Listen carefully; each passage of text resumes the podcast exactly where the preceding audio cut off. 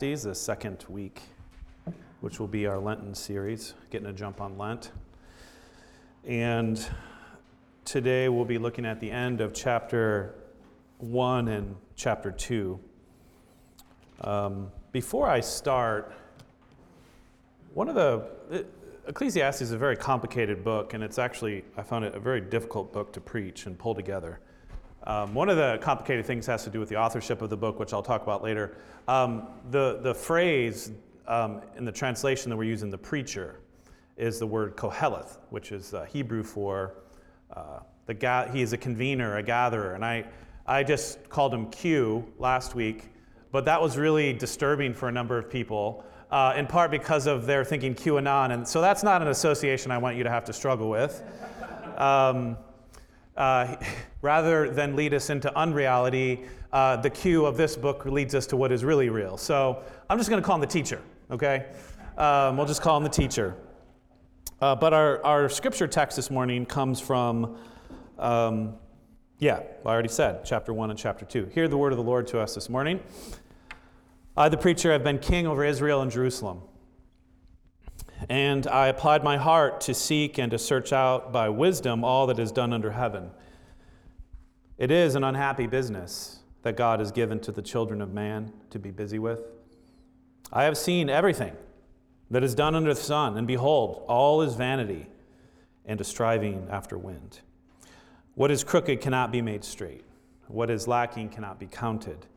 I said in my heart, I have acquired great wisdom, surpassing all who were over who were over Jerusalem before me, and my heart has had great experience of wisdom and knowledge. And I applied my heart to know wisdom and to know madness and folly. And I perceive that this also is but a striving after wind. For in much wisdom is much vexation, and he who increases knowledge increases sorrow. I said in my heart, Come now, I will test you with pleasure. Enjoy yourself. But behold, this also was vanity. I said of laughter, It is mad, and of pleasure, What use is it? I searched with my heart how to cheer my body with wine, my heart still guided me with wisdom, and how to lay hold of on folly, till I might see what was good for the children of man to do under heaven during the few days of their life. I made great works. I built houses, planted vineyards for myself. I made myself gardens and parks and planted in them all kinds of fruit trees. I made myself pools from which to water the forest of growing trees. I bought male and female slaves, and I had slaves who were born in my house. I also had great possessions of herds and flocks, more than any who had been before me in Jerusalem. I also gathered myself to, for myself silver and gold, and the treasure of kings and provinces. I got singers both men and women, and many concubines, the delight of the sons of men. So I became great and surpassed all who were before me in Jerusalem. Also, my wisdom remained with me, and whatever my eyes desired, I did not keep from them. I kept my heart from no pleasure, for my heart had found pleasure in all my toil, and this was my reward for all my toil. Then I considered all that my hands had done and the toil I had expended in doing it, and behold, all was vanity and a striving after the wind, and there was nothing to be gained under the sun. What has man from all his toil and striving of heart with which he toils beneath the sun? For all his days are full of sorrow, and his work is a vexation. Even in the night, his heart does not rest. This also is vanity. There is nothing better for a man or a person than that he should eat and drink and find enjoyment in his toil. This also I saw is from the hand of God. For apart from him, who can eat or who can have enjoyment? For to the one who pleases him, God has given wisdom and knowledge and joy.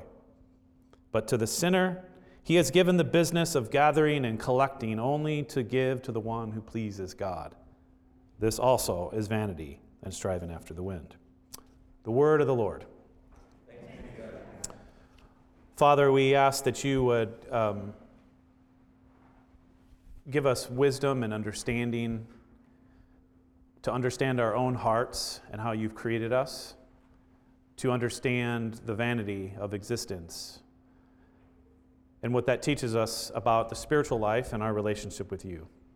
Lord, wherever we find ourselves in, um, in the vanity of life and the, and the hevel of existence, uh, may we turn to you and to see you in your presence, which is enduring and lasting, the only thing that is enduring and lasting in our lives. We pray in the name of Jesus. Amen.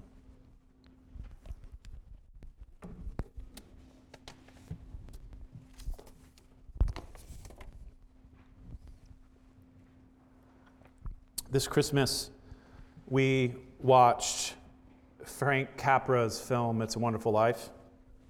It's one of my favorites, next to Elf.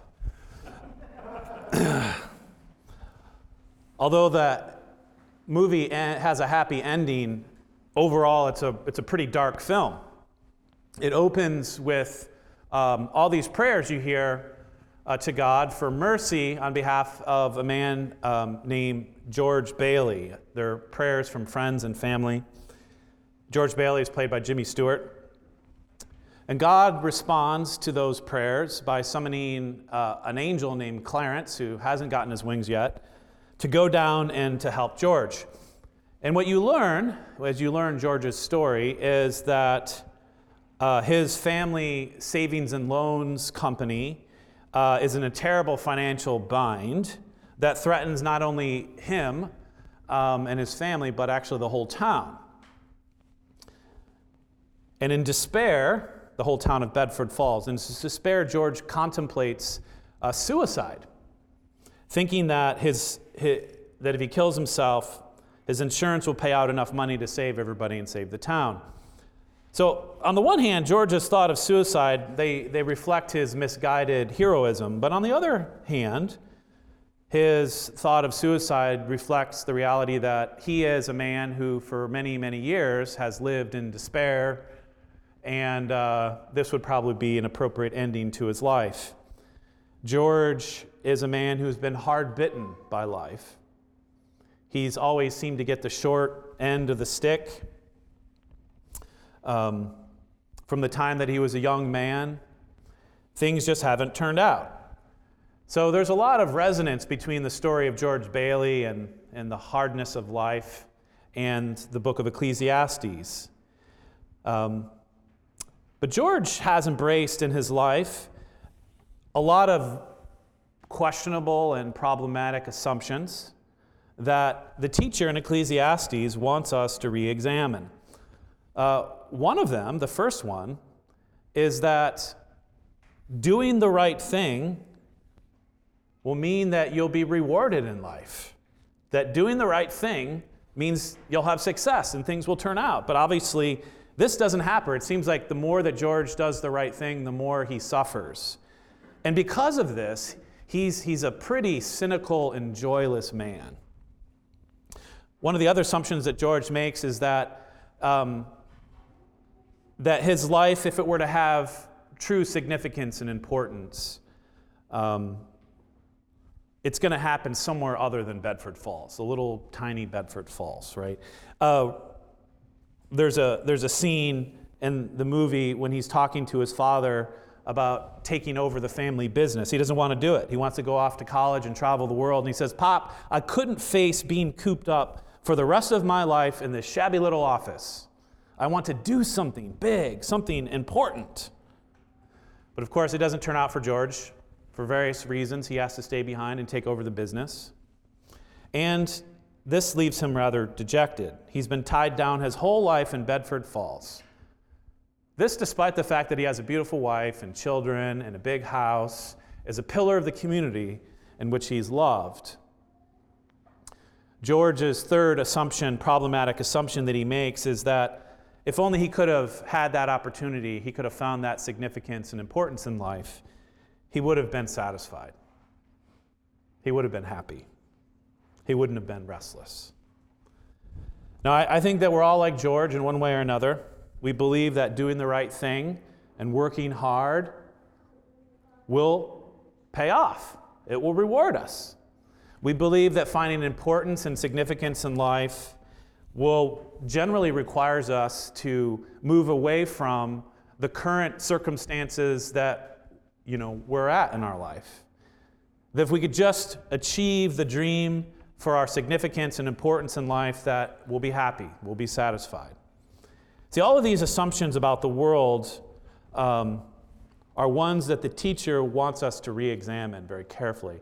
More, more to the point, these are a kind of a, it's a reality bubble that the teacher wants to burst. The truth of the matter is that rarely does life turn out as we expect it. The words I think that haunt this whole text, this whole chapter here, is when he says, the teacher says, it is an unhappy business that God has given to the children of man. It is unhappy business that God has given to the children of man to be busy with. I have seen everything that is done under the sun, and behold, all is vanity and striving after the wind. What is crooked cannot be straightened, and what is lacking cannot be counted. Now, remember what I said last week about uh, the deconstructive wisdom of the book of Ecclesiastes. Wis- Ecclesiastes is a book of wisdom for living in a world that doesn't make sense. It's for living in a world that doesn't work the way it's supposed to be. And part of the point of Ecclesiastes is to tell us like the world doesn't have the moral coherence that you think it does and that you live according to. There's a glitch in the system. You can think of it that way. There's a glitch in the system. That's what it wants us to know. And the word that, that the, the teacher uses again and again and again, I think it's about 40 times, is, is the Hebrew word hevel. Vanity is how they're translated. Or uh, literally, it has this imagery of smoke or vapor or mist. It's like smoke is something, but you try to grab hold of it and you, you can't grab hold of it. Right? That's life. It's fleeting, it's absurd we expect life to be straight, but instead it's crooked. We think that all the numbers should add up, but they don't. And you can do the math again and again and again. You can crunch the numbers a hundred different ways, but at the end of the day, it's not going to add up. There's going to be a deficit. It can't be counted. This is what the teacher calls the unhappy, or it's really the Hebrew word is for evil, the evil business of life which God has laid upon the human race. So, what's the value? What's the value of knowing about this, knowing this about life? Is it to make us all pessimists? No, it is not. I think it's this the assumptions and the expectations that we bring to life greatly impact our experience of it, our ability to enjoy it. See, when our assumptions of reality don't correspond to reality as it actually is, we easily become like George Bailey. We become joyless, bitter, fragile, and despairing. The goal of the teacher in naming Hevel as behind all of existence is not to plunge us into despair about reality, but actually teach us what it means to live joyfully. I know this seems very ironic. I said this last week. This is a book about joy. And, and the secret to living joyfully is very simply lower your expectations. Look at the end of the verse. Uh, this is in verse 24. Uh, There's nothing better than for a person that he should eat and drink and find enjoyment in his toil. This also, I saw, is from the hand of God. For apart from him, who can eat and who can have enjoyment? See, this is a repeated frame about joy that you'll, we encounter throughout the book. See, when we bring false assumptions, unrealistic expectations to life, and we expect it to turn out in a certain way and it doesn't, what it does is it robs us of our joy. It robs us of our ability to be, uh, a, be enjoy life. And let me remind you of, of the quote from George Bernanos that, that uh, Anthony mentioned. And I think it's an important one to keep in front of us as we go through this whole book, which is um, it's an, in order to be prepared to hope in what does not deceive, we must first lose hope in everything that does deceive. See, that's really what this book is about, right? See, to access real joy in life, to live joyfully, we must let go of our illusory expectations about the world and what it's supposed to do and what it's supposed to give us. Now, but with that said, these assumptions, these expectations of life die hard within us. They are hardwired into our DNA for living. It is inevitable that we will want more from this world than the world can give us. all of our lives in one way or another, whether we are conscious of it or not, are lived out in a form, uh, I'll call it the quest. We're all on a quest. The quest is the heart's longing, the heart's search for something, for meaning, for significance, for purpose, for satisfaction, for happiness. Depending on who we are and what the culture and time is, it looks different. In the words of Bruce Springsteen, everybody's got a hungry heart, right? The heart is like an insatiable beast that longs for something that can't quite satisfy. It's got an itch that can't be scratched. It is restless. And of this quest, the teacher is trying to instruct us and teach us about how to think about it. And his refrain is it's an unhappy business, this quest, this burden that God has laid upon the children of men to be busy with. The teacher himself has tried take, undertaken this quest with vigor. He's tried to figure it out. He's tried to crack the code of life, to learn the secrets of living. He has applied his heart fully. You see that again and again as a refrain in this, this chapter. He's like, I applied my heart, I applied my heart. All these different things. And what he wants to do is he wants to share the results with us of his experimental living. So, um, that's really what this chapter in particular is about. And, and here's where the, the question of authorship or identity of the writer, the teacher, I think matters. Um, there's really there's really two voices that are going on in this book for the most part. There's, there's the writer, there's the author who's, and then there's the teacher, right? They're not the same, right? Uh, the, the author is the one who's pulled together the wisdom of the teacher and he's presenting it to us, right? So you have different voices at different points, but it's the teacher speaking now. And who is this teacher? The teacher says, I've been king over Israel in Jerusalem. Now, King Solomon is never explicitly mentioned as the teacher, but very clearly um, very clear the tradition of Solomon, the person, personality of Solomon is, is called before our attention, rightly so. You should have Solomon in mind as you read this. Right? Solomon was considered the wisest who ever lived. He had amassed great wealth, worldwide fame and celebrity and power. Um, he indulged in many, many pleasures and built many great palaces and gardens. So we should have Solomon in mind with respect to chapter 2. However, we should not think only of Solomon when we read this. And that's part of the, the ambiguity of the authorship here. Um, we should actually think of the whole tradition of the kings of Israel. See, wisdom, wisdom is closely associated in the ancient world with kingship. Uh, to rule the world, it meant you, you needed to have wisdom. And so, wisdom traditions are often associated with kings. And I think the significance of recognizing that we're talking about more than Solomon, but actually the whole tradition of the kings, is that this isn't just one hard bitten king who, at the end of his life, looked back and thought, hmm, this just really wasn't all it was cracked up to be. In a way, what the teacher evokes for us is the whole tradition and experience of the kings. And you'll notice that if you read the chapter carefully, he keeps going back and saying, I surpass all who are before me in Israel. See, in, the, in Jerusalem, um, and if this is simply only Solomon, then it was just his father David, right? But there's, you know, dozens of kings that come afterwards. But he wants us to know, the point is this. He wants us to know, like, I have superlative experience. I was richer, I was smarter, I was better looking, you know, like I had it all. You, I mean, I became great and surpassed all who were before me in Jerusalem. And so, what I think the, the, the, writer, the teacher, is trying to do for this, he's speaking for the universal experience of kingship, which is this unique social place in the world which provides opportunity and possibility for realizing all your dreams. So, so why does this matter? See, the kinds of claims that the teacher wants to make about the vanity of life all depend um, on his experiment in living, right? See, if I were to tell you, you know, it's all vanity, and you would say, well, what have you accomplished in your life? And we're like, well, not too much.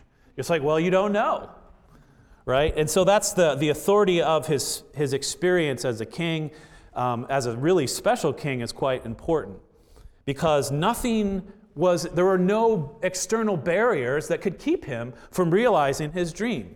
He could pursue every possible pleasure, every possible project. There was nothing that was held back from him. And so it's worth looking. He gives us a, a, a rather long resume of his experiences and accomplishments. And so I, wanna, I just want to look at those briefly of what, in different ways that he tried to accomplish this quest. The first one is his wisdom and learning. The whole book is framed as a, as a quest for wisdom. And what we learn is that the teacher is more accomplished in learning and wisdom than any who came before him. He's, he says, this is verse 16 I have acquired great wisdom, surpassing all who were, who were over Jerusalem before me. And my heart has had great experience of wisdom and knowledge. And yet, the conclusion he comes to is, is rather grim. I perceive, though, that this wisdom and knowledge is a striving after the wind. For much wisdom is much vexation, and he who increases in knowledge increases in sorrow. He who increases in knowledge increases in sorrow. The more you learn about the world, the more wise you become, the more sorrowful you become. So, being smart, being accomplished academically, is not the secret to life. So then he moves on to, um, in a very different direction, in the direction of pleasure and folly. So the teacher tries out pleasure. He's like a college student on spring break who embraces a kind of hedonistic, party till you drop, carefree kind of attitude. Whatever my eyes desired, I did not keep from them. I kept my heart from no pleasure. He says, Now come, I will test you with pleasure. Enjoy yourself. He tries laughter. He tries folly. He tries drinking. I searched with my heart to cheer my body with wine. My heart still guided me with wisdom and how to lay hold of folly. But he quickly came to see again the emptiness of it all.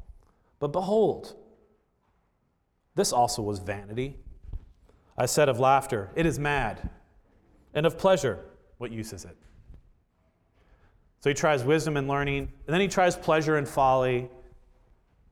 But then he tries what is the kind of mature, middle aged adult option, which is building and accomplishments, right? So he turns to, uh, to build things, to, to make things, to make the world a beautiful place. I made great works. I built houses and planted vineyards. For myself, I made gardens and parks and planted in them all kinds of fruit trees. I made myself pools to which water and the forest, uh, to water the forest that was growing. I mean, he's, you know, you just imagine him throwing himself into all these building projects and he's got businesses and, you know, he's just so busy uh, managing all these things. But again, the conclusion is the same Hevel. Hevel, emptiness, futility. He tries sex and money, getting rich. I bought female and male slaves who were born, and some who were born in my house. I also had great possessions of herds and flocks, more than any who had before me in Jerusalem. I also gathered for myself silver and gold and treasures of kings and provinces. I got singers, both men and women, and many concubines, the delight of the sons of man.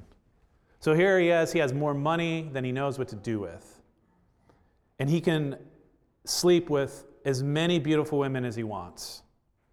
And yet, like Mick Jagger, he can't get no satisfaction. Right? So then he turns to power and fame. So I became great and surpassed all who were before me in Jerusalem. He was a world renowned man, a celebrity. He had incredible power and wealth. Nothing stood in his way. And yet his conclusion is so I hated life. I hated life because of what is done under the sun was so grievous to me, for all is vanity and striving after the wind. So it's hard to imagine, it's hard to imagine a more perfect resume that would lead to the fulfillment of the quest, that would satisfy our deepest heart's desires, right? He had it all wealth, power, fame, sex, recognition, influence, accomplishments. everything you could want out of life, right? And yet he still fills the emptiness of it all. See, few of us in life will ever come close to achieving um, anything of the greatness of the accomplishments of the teacher. And yet, most of us are likely to spend our entire lives pursuing more modest sized dreams that we believe that once we get them, we'll be satisfied. We won't be restless. And so, most of our life will be lived with these dreams just out of reach. And so, we'll just keep running and keep chasing and keep thinking that if only we can get them, we'll be satisfied, we'll be at rest. But the teacher says this is folly and madness. Madness, insanity. We're more like a greyhound dog on a racetrack that runs around and around chasing a mechanical rabbit. If you were ever to catch that mechanical rabbit, clinch it between your teeth, you would shortly realize it is not a rabbit. and you would drop it to the ground and you'd still be hungry. I think that is the image that the teacher wants us to realize. So, what's the takeaway? What's the point of all this? Again, I'll repeat what I said earlier. Part of the takeaway is to lower your expectations of life. Realize that life will not deliver what it, your heart desires of it. You can accomplish all of your wildest dreams and fantasies. And for a time, they will bring you pleasure and happiness, but eventually they will fade and there'll be something else you need because it's hevel. It's, a, it's smoke. It's not lasting. And um, even, you know, the perfect marriage and the perfect children and the house you want and the job you want, all these things that you, could, you can get them and they'll make you happy for a time, but then they sort of just disintegrate like smoke. And the best you can do is to find momentary joy. Momentary joy that is right in front of you. There is nothing better for a person than he should eat and drink and find enjoyment in his toil. This also I saw is from the hand of God. For apart from him, who can eat or drink or find enjoyment? For to the one who pleases him, God has given wisdom and knowledge and joy. See, the teacher's not saying give up on your work. He's not saying necessarily give up on your dreams, your ambitions, or don't work hard. Toil is good, work is good. But what he is saying is don't take yourself so seriously. I think we all need to hear that.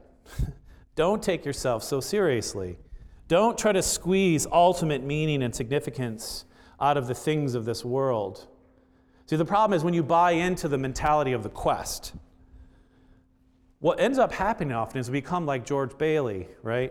You can't actually enjoy the, the things that are right in front of you because you're thinking about what you don't have. And so, what you don't have keeps you from enjoying what you do have. That is part of the wisdom that the teacher wants us to see. We have to receive life as a gift from God to be enjoyed for what it is and not for what it's not. And only God can do this, really. Only God can help us enjoy life for what He gives. But when we are able to do this, when we're able to experience life as a gift from God, enjoy it for what it is, we do become more joyful people. So, now there is still, I think, a nagging question that remains. Well, there's probably a lot of nagging questions, but one in particular. Why has God placed upon us this burden? The burden of this unhappy business? Why create creatures whose desire and longing can't be met by any, anything in this world? It seems rather cruel for God to give us appetites but not give us the food that satisfies the appetite, right? But this ought to remind us that this world is broken. This world is not what it was meant to be, not the way it was supposed to be. It's not because of a design flaw on God's part that we experience the unhappy business of life. It's because of our sinfulness, which plunged creation into corruption and, as Paul says, futility, hevel. The bondage to futility. And yet, as creatures created in the image of God, we still carry around within us this primal memory of the perfection of Eden. In one way or another, we, uh, we're longing to get back to Eden. We're longing for the experience of Eden. And, and the reason I, you're probably wondering, what's the story with the sacred reading in Genesis 2? See, there's, there's a very, um, there's a lot of connections and allusions between uh, Genesis 2 and the description of the garden and Ecclesiastes 2. You know, there's trees, there's fruit, there's pleasure, there's wisdom, there's work, there's toil, there's purpose, all these things. And, and you, you get the sense, what becomes very clear is what is the teacher, what was he trying to do in his quest? He was trying to recreate Eden. That's what he was trying to do. And he managed to get pretty far, but the best he could do was basically a Disney World version of Eden. A theme park version of Eden, which for maybe two or three days can be kind of fun, but after a while, you realize like it's not real. And you grow weary of it. You grow weary of it. I think it is the same for us in one way or another, whether we realize it or not. We're all we're east of Eden and we're trying to get back in the garden. But the secret to Eden, what makes Eden Eden, we often miss. It's not the amenities of Eden, the perfections, the pleasures, the beauty of it all that made it so great.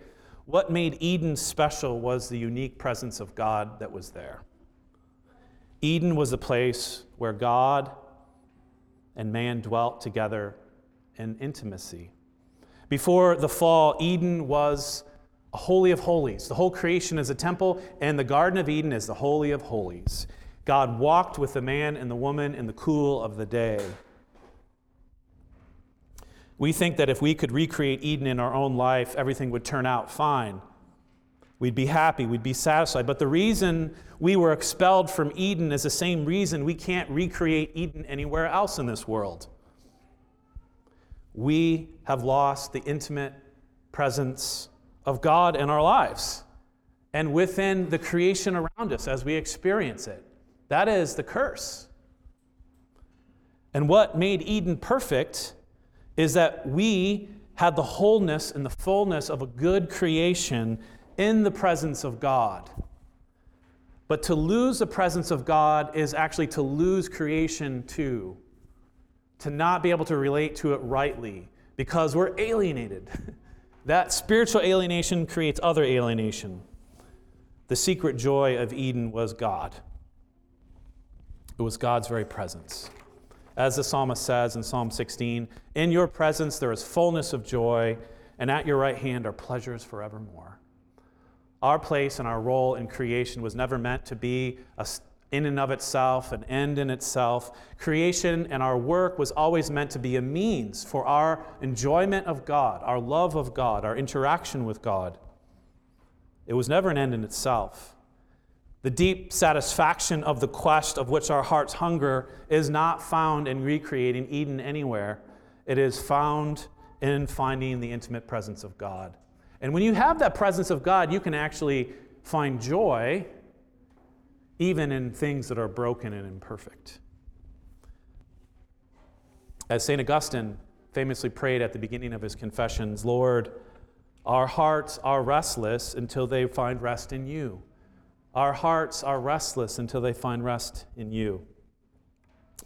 The teacher said he was a king in Jerusalem and that he became great and surpassed all that came before him. But there was another king that came after him that he did not know of, which did surpass him. This king's wisdom was also a very unconventional wisdom.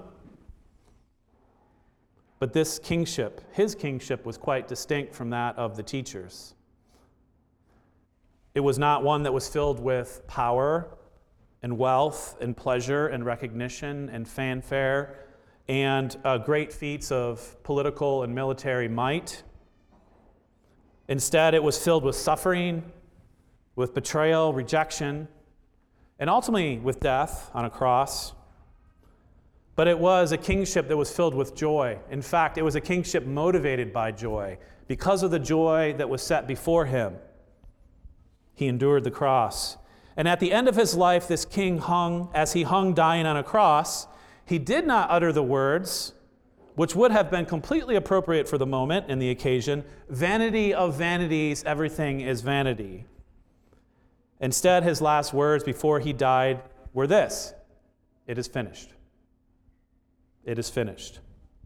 I have accomplished my work, and it will endure forever. My toil has paid off. I have gained something. I have gained something. Through my death, I have achieved a surplus, an advantage that accrues not just to myself, but to everyone who embraces me and my wisdom. See, the joy that was set before Jesus was the recovery of you and me, the recovery of the union that we lost when we were expelled from the garden. The joy which drove his mission and his life and his toil was his love for us. And the joy at sharing presence with his people. This is the secret of Eden. This is the secret of life. This is the fulfillment of the quest.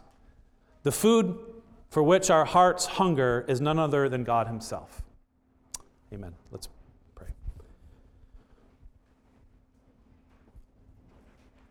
Lord, we do pray that you would fill our hungry hearts, uh, not with things that are hevel, that, that vanish and leave us um, continually hungry and aching, but that you would fill them with the food of your love and your presence.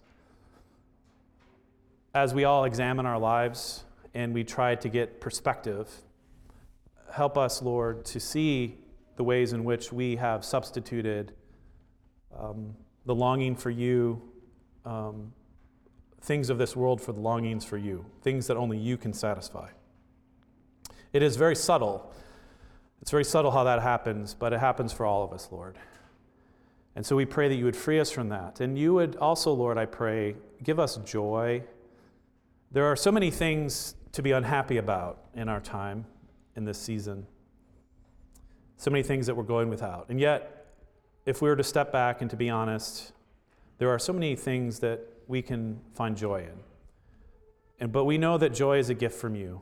It's not just talking ourselves in or getting the right perspective. And so we do pray for your presence and the ability to enjoy our lives as you have given it to us in this season. We give you thanks. We pray in the name of Jesus. Amen.